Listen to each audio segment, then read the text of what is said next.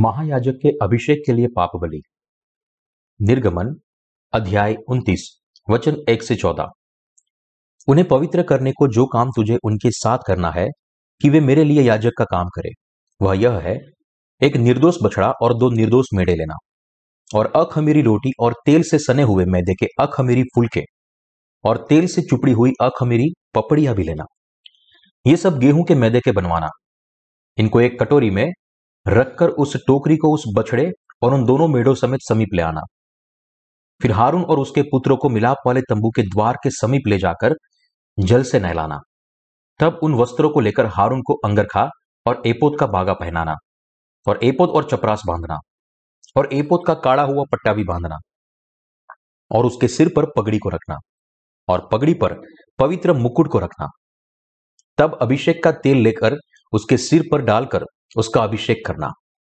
फिर उसके पुत्रों को समीप ले आकर उनको अंगरखे पहनाना, और उनके अर्थात हारून और उसके पुत्रों की कमर बांधना, और उनके सिर पर टोपियां रखना, जिससे याजक के पद पर सदा उनका हक रहे। इस प्रकार हारून और उसके पुत्रों का संस्कार करना। तब बछड़े को मिलाप वाले तंबू के सामने समीप ले आना। हारून और उसके पुत्र बछड़े के सिर पर अपने अपने हाथ रखे। तब उस बछड़े को यहोवा के सन्मुख मिलाप वाले तंबू के द्वार पर बलि करना, और बछड़े के लहू में से कुछ लेकर अपनी उंगली से वेदी के सींगों पर लगाना, और शेष सब लहू को वेदी के पाए पर उंडेल देना। और जिस चर्बी से अंतड़ियां ढपी रहती है और जो जिल्ली कलेजे के ऊपर होती है, उनको और दोनों गुर्दों को उनके ऊपर की चर्बी समेत लेकर सबको वेदी पर जलाना। परंतु बछड़े का मांस और खाल और गोबर छावनी से बाहर आग में जला देना, क्योंकि यह पाप बलि होगा। आज हम महायाजक के अभिषेक के बारे में देखेंगे। यहां परमेश्वर ने मूसा को हारून और उसके बेटों को किस रीति से अभिषेक करना है वह विस्तार पूर्वक बताया है।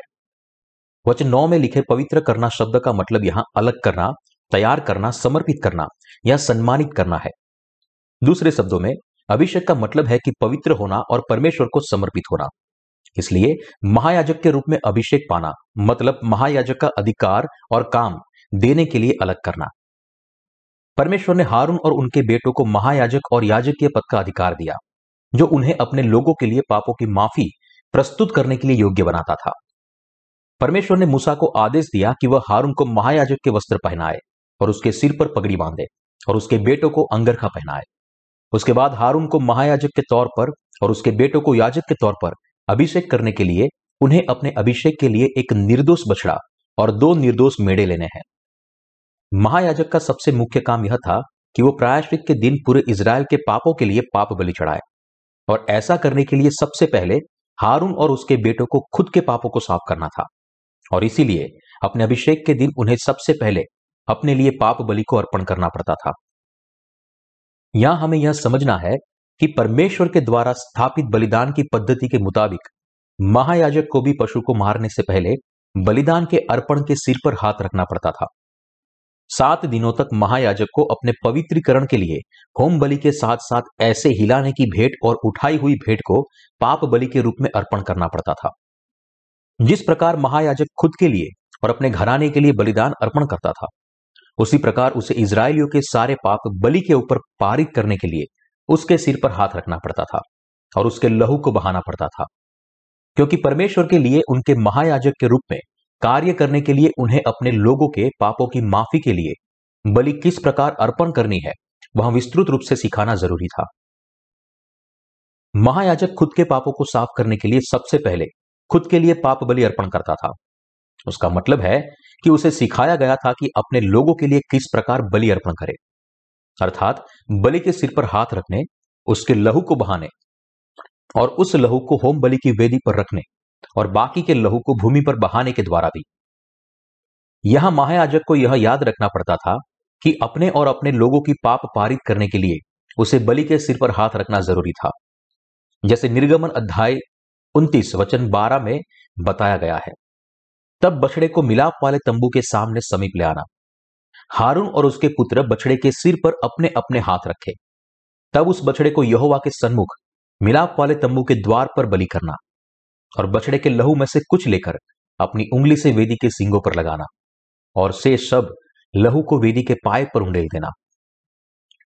महायाजक और उसके बेटों को आदेश दिया गया था कि उन्हें अनिवार्य रूप से बैल या बलि के अर्पण के सिर पर अपने हाथ रखने हैं, क्योंकि जब महायाजक हारून और उनके बेटे बलि के अर्पण पर अपने हाथ रखते थे तब उनके सारे पाप उस बलि के ऊपर पारित हो जाते थे, क्योंकि हाथ रखने के द्वारा यह बलि का अर्पण महायाजक और उनके बेटे के पापों का स्वीकार करता था, इसलिए उसका खून बहाना पड़ता था और मरना पड़ता था।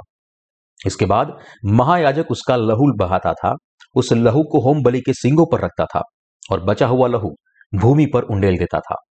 उसे पशु की सारी चर्बी और गुर्दों के पास की सारी चर्बी लेकर उसे वेदी पर जलाना पड़ता था। यदि आम लोगों में से किसी ने भी पाप किया हो और उसके लिए अनजाने में पापों के प्रायश्चित के लिए पाप बलि अर्पण करना भूल जाए, तो उसे पाप बलि के रूप में उसके लिए पापों के लिए बकरी के निर्दोष मादा बच्चे को अर्पण करना था, और वह अपना हाथ पाप बलि पशु के सिर पर रखे और होम बलि के स्थान पर पाप बलि पशु का बलिदान करे, और याजक उसके लहू में से अपनी उंगली से कुछ लेकर होम बलि की वेदी के सींगों पर लगाए और उसके सब लहू को उसी वेदी के पास उंडेल दे, और वह उसकी सब चर्बी को मेल बलि पशु की चर्बी के समान अलग करे।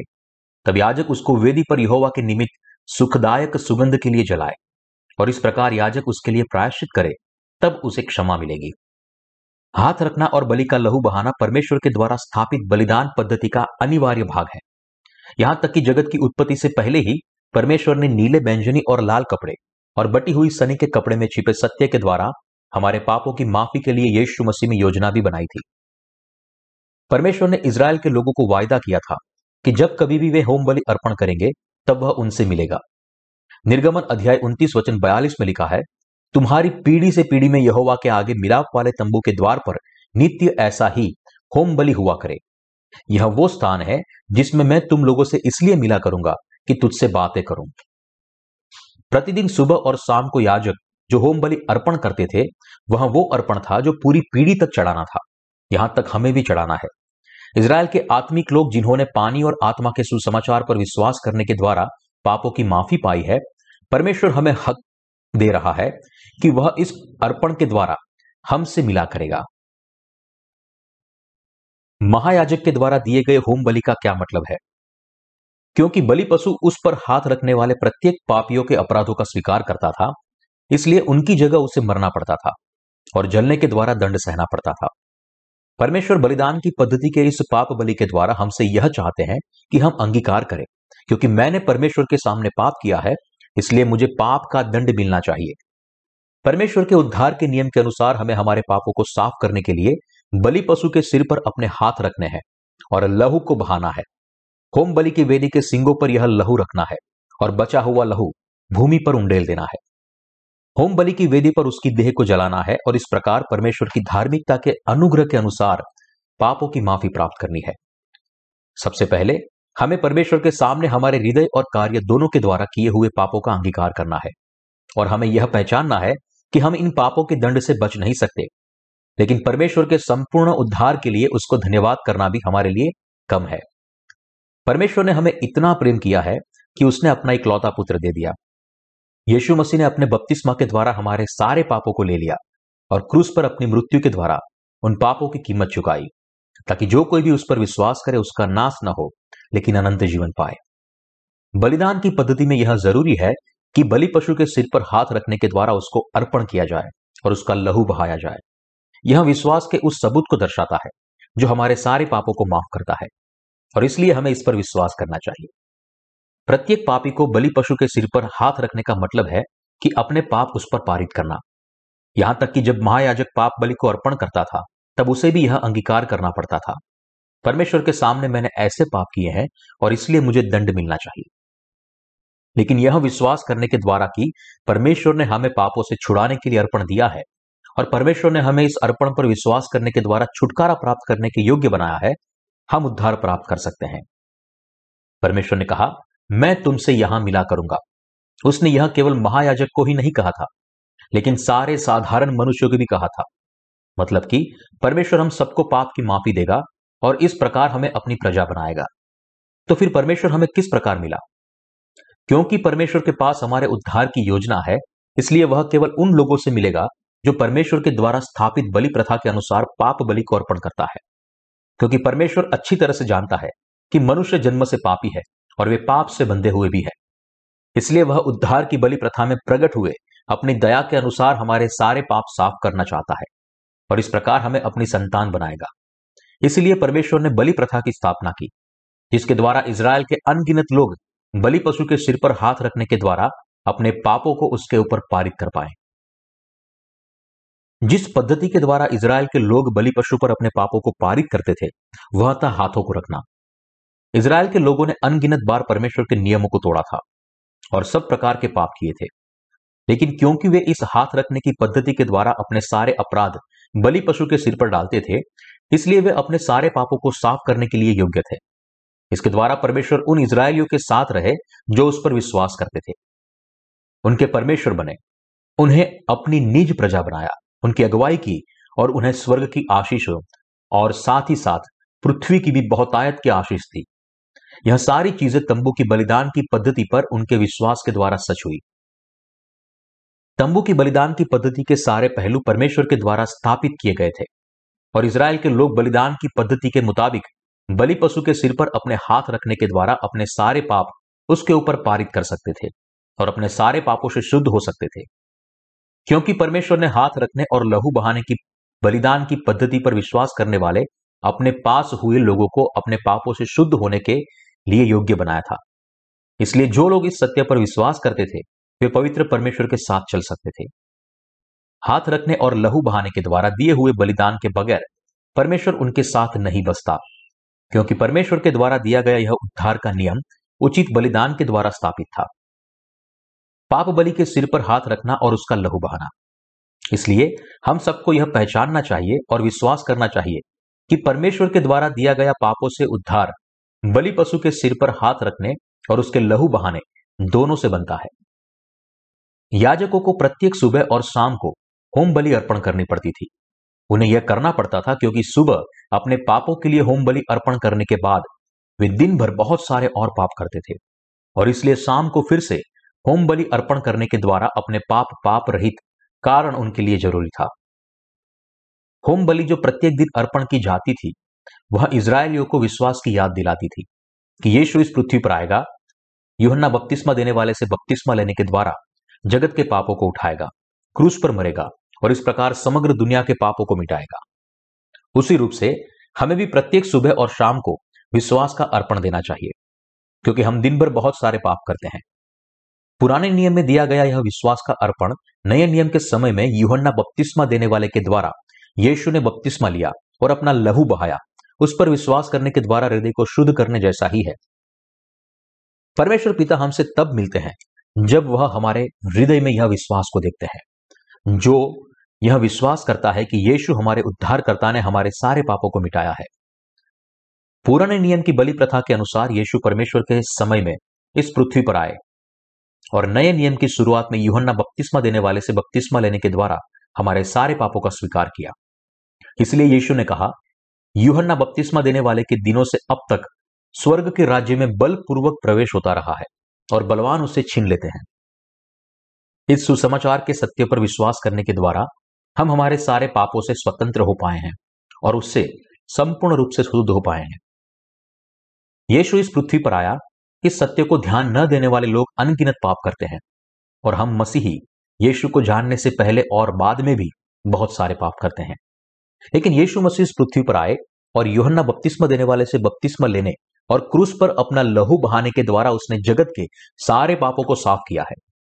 इसलिए जब परमेश्वर ने कहा है कि वह होम बलि के द्वारा इजराइल के लोगों से मिला करेगा, इसका मतलब है कि परमेश्वर उनसे मिलेगा जो पानी और आत्मा के सुसमाचार पर विश्वास करता है।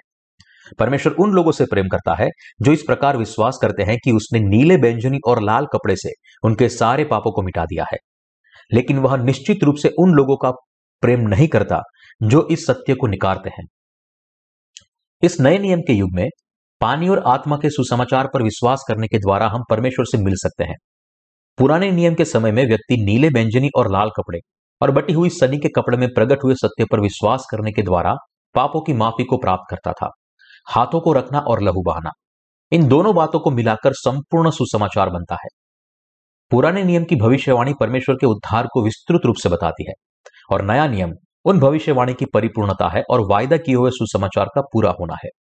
इसलिए इब्रानियों की पत्री अध्याय 1 वचन 1 और 2 में लिखा है, पूर्व युग में परमेश्वर ने बाप दादों से थोड़ा थोड़ा करके और भांति भांति से भविष्य वक्ताओं के द्वारा बातें कर इन अंतिम दिनों में हमसे पुत्र के द्वारा बातें की, जिसे उसने सारी वस्तुओं का वारिस ठहराया और उसी के कारण उसने सृष्टि की रचना की।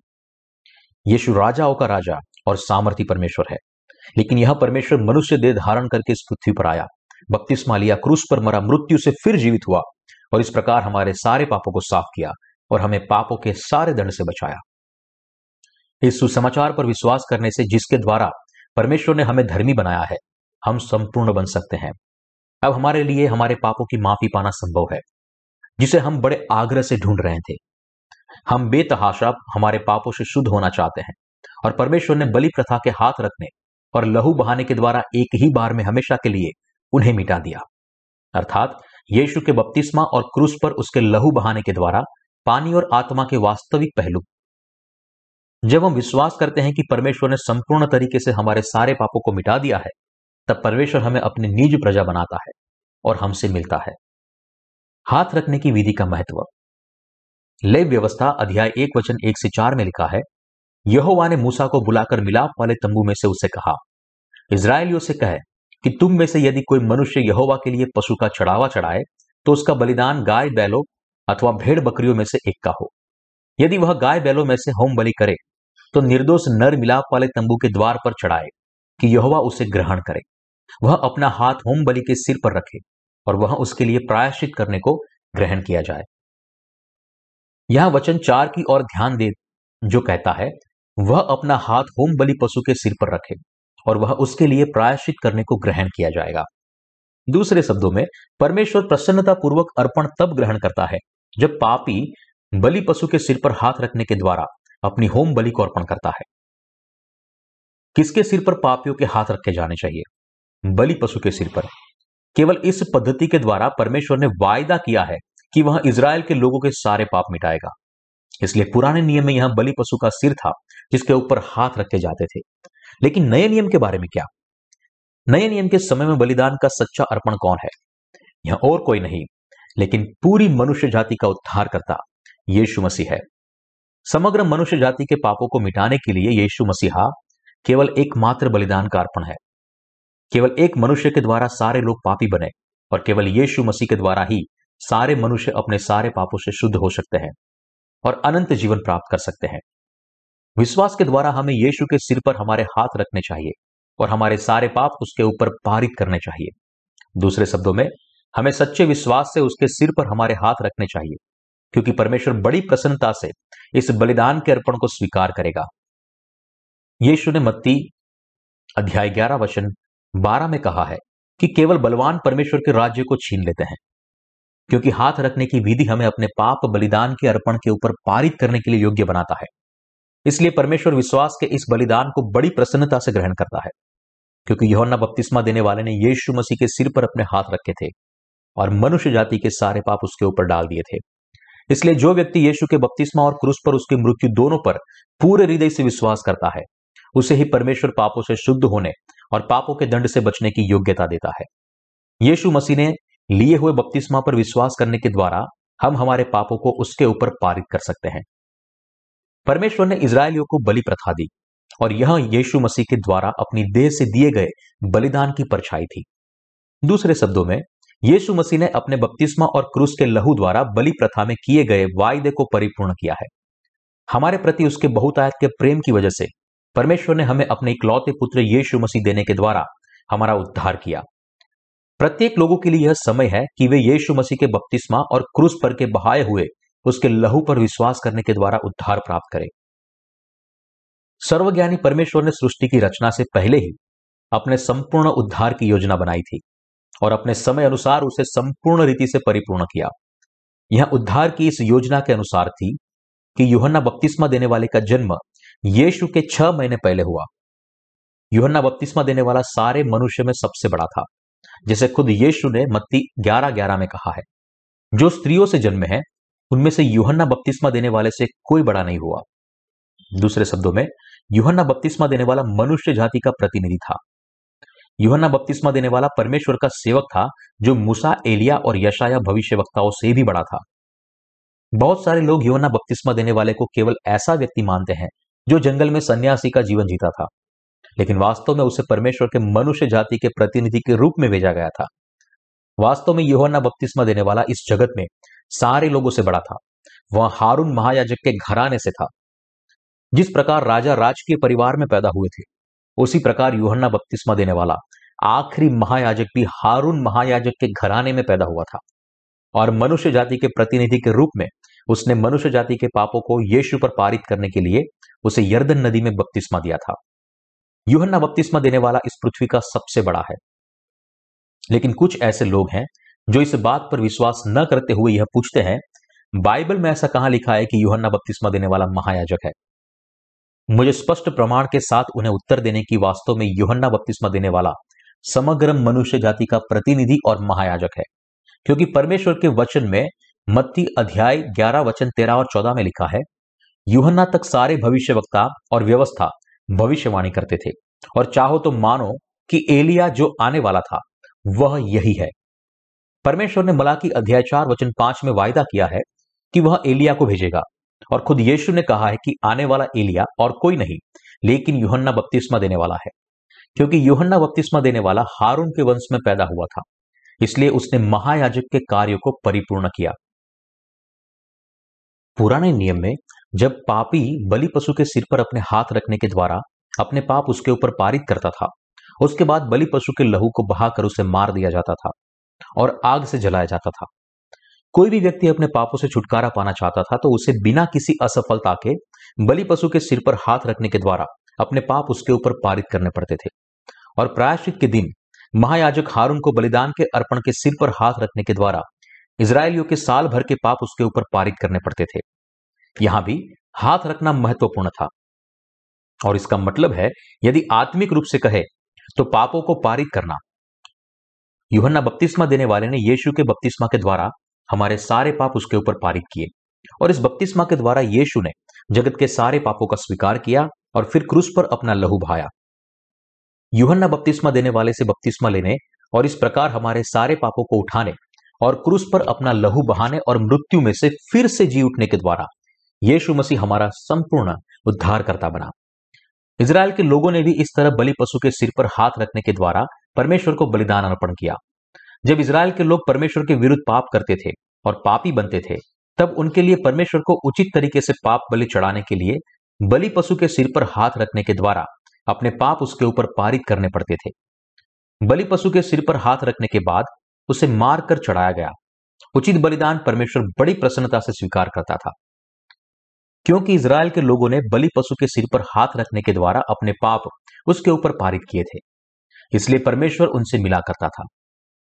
क्योंकि बलि पशु ने अपने सिर पर हाथ रखवाने के द्वारा उनके पापों का स्वीकार किया था और उनके पापों के लिए दंड सहा था, इसलिए जो कोई भी व्यक्ति इस बलिदान में दर्शाए गए परमेश्वर के अनुग्रह पर विश्वास करते हुए उनके पास आता था, उनसे परमेश्वर मिला करता था।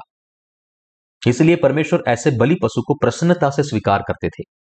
वह इतना दयालु है कि वह किसी को भी नरक में नहीं भेजना चाहता। इस प्रकार यीशु मसीह ने लिया हुआ बपतिस्मा और क्रूस पर बहाया गया उसका लहू दोनों हमें हमारे पापों से शुद्ध करता है, क्योंकि जगत के सारे पापों को मिटाने के लिए यीशु मसीह ने यूहन्ना बपतिस्मा देने वाले से बपतिस्मा लिया, इसलिए उसे क्रूस पर मरना पड़ा और हमारे पापों के लिए न्याय को सहना पड़ा। क्योंकि हमारे सारे पापों को लेने के लिए यीशु ने बपतिस्मा लिया और क्रूस के दंड को सहा, इसलिए वह हमें पापों से छुटकारा दे पाया और स्वतंत्र कर पाया। इसलिए उसके बपतिस्मा और लहू बहाने के दंड पर विश्वास करने के द्वारा हम धर्मी के रूप में नया जन्म प्राप्त कर सकते हैं और यीशु मसीह से मिल सकते हैं।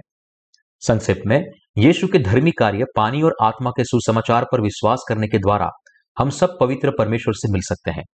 यीशु मसीह उन लोगों का अनंत उद्धारकर्ता बना है जो इस सत्य पर विश्वास करते हैं।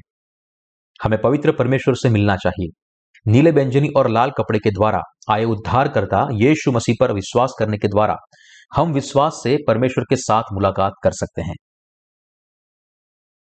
जो लोग परमेश्वर से मिलना चाहते हैं उन्हें उसके वचन को सुनना चाहिए और परमेश्वर के द्वारा दी गई बलि प्रथा पर विश्वास करना चाहिए जो हाथ रखने और लहू बहाने के द्वारा बनी है। यदि वे अपने दिमाग से इसे पूरी तरह न समझ पाए और इसके बारे में थोड़ा सा भी संदेह हो तो उन्हें परमेश्वर के वचन को खोलना चाहिए और खुद के लिए उसे सुनिश्चित करना चाहिए, और उन्हें विश्वास करना चाहिए कि परमेश्वर का वचन जो कहता है वह सच है।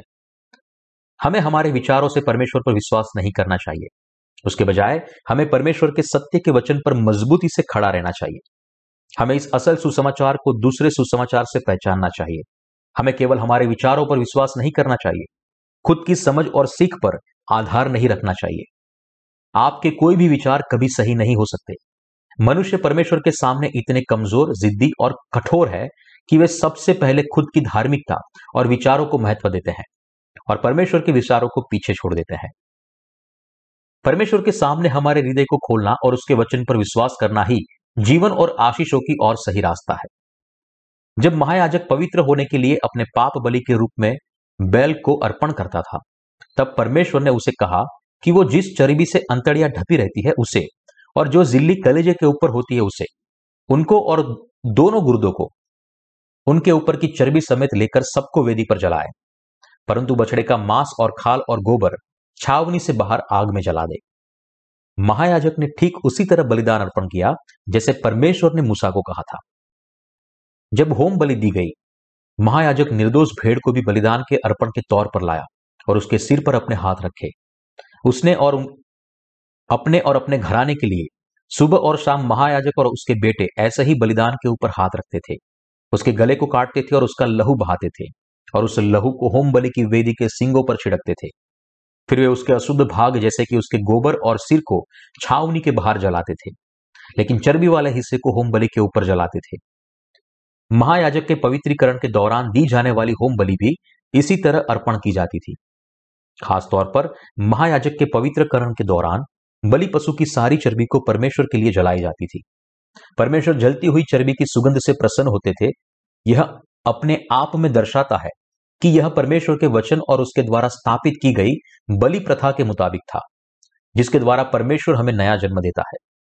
दूसरे शब्द में, यहां चर्बी परमेश्वर पवित्र आत्मा को दर्शाती है। परमेश्वर ने हमें बलि प्रथा दी और उसने हमें इस बलि प्रथा के अनुसार बलि पशु के सिर पर हाथ रखवाए, उसे मारा और होम बलि की वेदी पर उसे जलाने के द्वारा उसे अर्पण किया। जब परमेश्वर के द्वारा स्थापित बलि प्रथा के मुताबिक और उस पर विश्वास के द्वारा बलिदान चढ़ाया जाता है, तभी परमेश्वर उसे प्रसन्नता से ग्रहण करता है।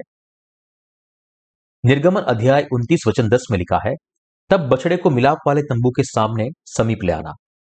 हारून और उसके पुत्र बछड़े के सिर पर अपने अपने हाथ रखे। यह परमेश्वर की आज्ञा थी। इसके अलावा महायाजक के पवित्रीकरण के दौरान उसके द्वारा पहनाए गए वस्त्र यानी कि एपोद को 5 कपड़ों से बुना जाता था, अर्थात उसे सोने, नीले, बैंगनी और लाल कपड़े और बटी हुई सनी के कपड़ों से बुना जाता था। यहाँ सोने का कपड़ा विश्वास के बारे में बताता है। नीला कपड़ा यीशु मसीह के लिए बपतिस्मा को दर्शाता है, जो पुराने नियम के हाथ रखने के जैसा है। बैंगनी कपड़ा हमसे कहता है कि यीशु परमेश्वर का पुत्र, खुद परमेश्वर और उद्धार करता है, और लाल कपड़ा यीशु ने दिए हुए बलिदान को दर्शाता है, और बटी हुई सनी का कपड़ा परमेश्वर के वचन को दर्शाता है, जिसने हमें पाप रहित बनाया है। सोने का कपड़ा विश्वास को प्रकट करता है, जो यह विश्वास करता है कि परमेश्वर ने हमारे सारे पापों को मिटा दिया है और हमारे हृदय को बर्फ के नाई श्वेत किया है। हमारे पास यह विश्वास होना चाहिए। विश्वास करें कि परमेश्वर ने यीशु के बपतिस्मा और क्रूस पर उसके लहू बहाए जाने के द्वारा हमारे सारे पापों को मिटा दिया है। हमें यीशु मसीह पर ठीक उसी रीति से विश्वास करना है जैसे परमेश्वर ने हमें कहा है। उसने जिस प्रकार हमारे सारे पापों को मिटाया, उसके अनुसार परमेश्वर ने बलि प्रथा को जिस तरह स्थापित किया और जिस तरह यीशु मसीह के द्वारा जिसने बलि प्रथा को परिपूर्ण किया, उसके द्वारा हमारे पापों को मिटाया, उसके अनुसार हमें परमेश्वर पर विश्वास करना चाहिए। कई लोग कहते हैं, आप क्यों इस तरह से उस पर विश्वास नहीं करते? आप क्यों नक चढ़े हैं? यह इसलिए क्योंकि उसका व्यक्तित्व विस्तार विन्मुख है और आप हर समय निर्विवाद रहना चाहते हैं। लेकिन मेरा व्यक्तित्व भिन्न है और इसलिए मैं दोनों पर विश्वास करता हूं, क्योंकि विरोधी राय भी सही हो सकता है। क्या परमेश्वर उन लोगों को ही स्वीकार करेगा जो आपकी तरह विश्वास करते हैं? यदि मैं कहूं कि मैं किसी भी तरह से परमेश्वर पर विश्वास करता हूं, तो क्या इतना काफी नहीं है? यदि आप इस तरह से विश्वास करते हैं तो परमेश्वर आपसे प्रसन्न नहीं होंगे। वो सच्चाई का परमेश्वर है। परमेश्वर ने हमें किसी अस्थिर और अनिश्चित तरीके से नहीं बचाया। परमेश्वर चमकता हुआ उज्याला है, जिसके वचन को 2 धारी तलवार से भी ज्यादा चोखे बताए जाते हैं। वहां उर्रीम और तुम्मीम के साथ वास करता है, जिसका मतलब है कि उसने हमें प्रकाश और संपूर्णता से बचाया है। परमेश्वर अग्रिम माइक्रोस्कोप से भी ज्यादा सटीक है, जो छोटे से छोटे नाप को भी पहचान सकता है। वह कोई ऐसा व्यक्ति नहीं है जो हमारे किसी भी तरह विश्वास करने के बावजूद भी हमारे उद्धार को स्वीकार करे, क्योंकि परमेश्वर सच्चाई है, वह सब कुछ जानता है। हमारे छिपे हुए विचारों से लेकर हमारी भावना तक, हमारे हृदय से लेकर हमारे कार्यों के पाप तक, हमने किए हुए पहले के पाप से लेकर भविष्य में हम जो पाप करने वाले हैं उस तक, छिपा और प्रकट हुआ सब कुछ जानता है। इसलिए परमेश्वर ने तय किया है कि वह हाथ रखने और लहू बहाने दोनों के द्वारा ऐसे सारे पापों को मिटा देगा, और इसीलिए हमें निश्चित तौर पर परमेश्वर के द्वारा स्थापित बलि प्रथा के मुताबिक परमेश्वर के उद्धार पर विश्वास करना है। प्रभु ने कहा है कि हमें बलि पशु के सिर पर अपने हाथ रखने हैं और फिर वह प्रसन्नता से स्वीकार करेगा। जब कोई पापी बलि पशु के सिर पर अपने हाथ रखता है, उसके बाद उसे इस पशु को मारकर उसके लहू को निकालना था और उसे होम बलि की वेदी के सींगों पर छिड़कना पड़ता था। यहां सींगों पर लहू छिड़कने का मतलब पापों को मिटाने का न्याय की पुस्तक में दर्ज है। इसके बाद बचे हुए लहू को भूमि पर उंडेलना पड़ता था। इसका मतलब है कि उसका हृदय पाप से शुद्ध हो चुका है। आपके और मेरे लिए यीशु मसीह ने बपतिस्मा लिया, क्रूस पर मरा, मृत्यु से फिर जीवित हुआ और इस प्रकार हम सबको उद्धार दिया। सारे महायाजकों के पास भी हमारी तरह ही विश्वास था। वर्तमान समय में आपके और मेरे पास जो विश्वास है वह महायाजकों के पास जो विश्वास था उससे भिन्न नहीं है, क्योंकि महायाजक के लिए भी नीले बैंजनी और लाल कपड़े पर उसके विश्वास के द्वारा ही वे अपनी याजकीय सेवा परिपूर्ण कर सकते थे, और इसी विश्वास के द्वारा ही आप और मैं धर्मी बने हैं। क्योंकि हमने इस विश्वास के द्वारा पापों की माफी पाई है, जो विश्वास करता है कि परमेश्वर के द्वारा हमें उद्धार मिला है, इसलिए अब हम उससे मिल सकते हैं, उसकी मदद मांग सकते हैं, उसकी निज प्रजा के रूप में अपना जीवन जी सकते हैं और हमारी याजकीय सेवा परिपूर्ण करते हुए हम पापियों को सुसमाचार प्रसार कर सकते हैं। प्रारंभिक महायाजक और बलिदान की पद्धति परमेश्वर के द्वारा नियुक्त किए गया था। महायाजक और बलि प्रथा परमेश्वर के द्वारा स्थापित किए गए थे, इसलिए प्रारंभिक महायाजक वही करते थे जो परमेश्वर उन्हें करने के लिए कहते थे, और ऐसा करने के द्वारा वह अपने लोगों के पापों की माफी के अपने याजकीय काम को परिपूर्ण करते थे। तो फिर स्वर्ग के महायाजक के रूप में यीशु मसीह ने किस प्रकार हमारे पापों को मिटाया? सांसारिक बलिदान के अर्पण का इस्तेमाल करने के बजाय उसने बलिदान के अर्पण के रूप में खुद का ही निर्दोष शरीर लिया और हमारे सारे पाप उस पर डाल दिए। यीशु ने यूहन्ना बपतिस्मा देने वाले से बपतिस्मा लेने के द्वारा मनुष्य जाति के पापों को उठाया, अपना लहू बहाया और क्रूस पर मर गया, मृत्यु से फिर जीवित हुआ और इस प्रकार हमें जगत के सारे पापों से बचाया। यीशु का प्रेम कितना अद्भुत है और कितना अनोखा है यह उद्धार। क्या आप यह कर सकते हैं? किसी और व्यक्ति के खातिर क्या आप उस व्यक्ति के पापों को उठा सकते हैं और उसकी जगह मृत्यु तक क्रूस पर चढ़ सकते हैं? असंभव। इसके अलावा आपका शरीर उचित बलिदान के लिए योग्य नहीं है, क्योंकि यह निर्दोष नहीं है।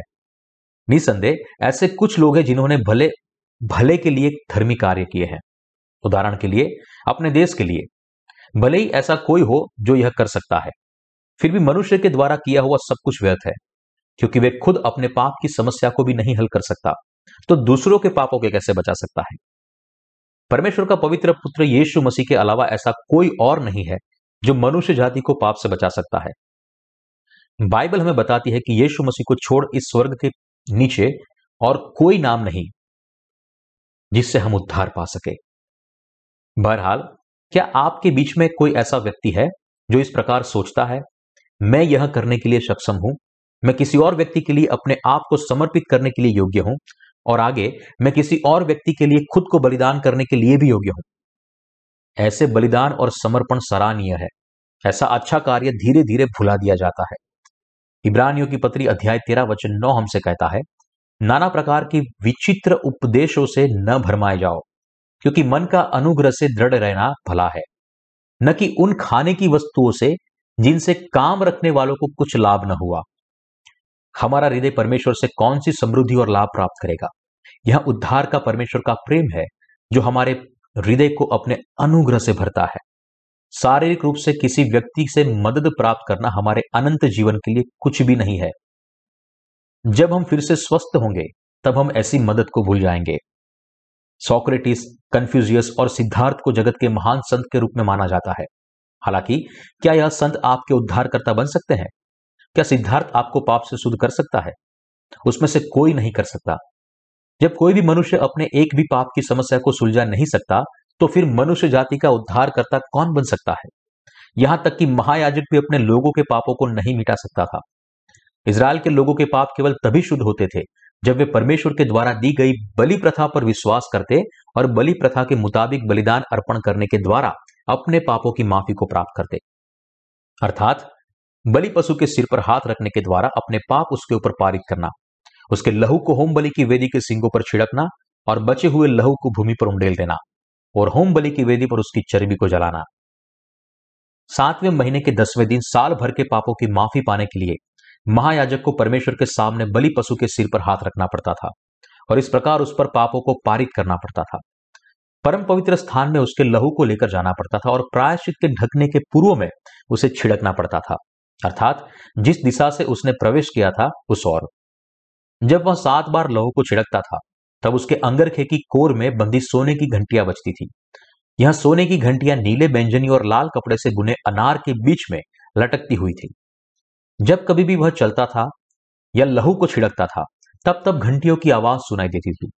यह आवाज सुसमाचार को दर्शाती है, सामर्थ्य सुसमाचार जो हमारे पापों को मिटाता है। जिस तरह महायाजक खुद के मुताबिक अर्पण बलिदान करने के द्वारा नहीं, लेकिन परमेश्वर ने स्थापित किए हुए विधान के मुताबिक बलिदान अर्पण करने के द्वारा अपने लोगों के पापों की माफी दिलाता था, वैसे ही नए नियम के युग में यीशु मसीह ने इस पृथ्वी पर आकर बपतिस्मा लेकर, क्रूस पर मरकर और फिर मृत्यु से जीवित होने के द्वारा आपको और मुझे बचाया है। यीशु मसीह भी हमें केवल तभी धर्मी बना सका जब उसने खुद के द्वारा स्थापित उद्धार के नियम के मुताबिक अपने कार्य को परिपूर्ण किया। जो कोई भी वास्तविक तौर पर नया जन्म पाना चाहते हैं, वह केवल तभी अपने पापों की माफी प्राप्त कर सकता है जब खुले मन से परमेश्वर के वचन को सुनने के लिए तैयार हो, अर्थात बिरिया के लोगों की आत्मा की तरह। जो लोग असहमत है वे सत्य पर विश्वास नहीं कर सकते और अपने पापों की माफी को प्राप्त नहीं कर सकते, चाहे भले ही कितनी बार भी उनके सामने परमेश्वर के वचन को प्रचार क्यों न किया जाए। वे सबसे मूर्ख है।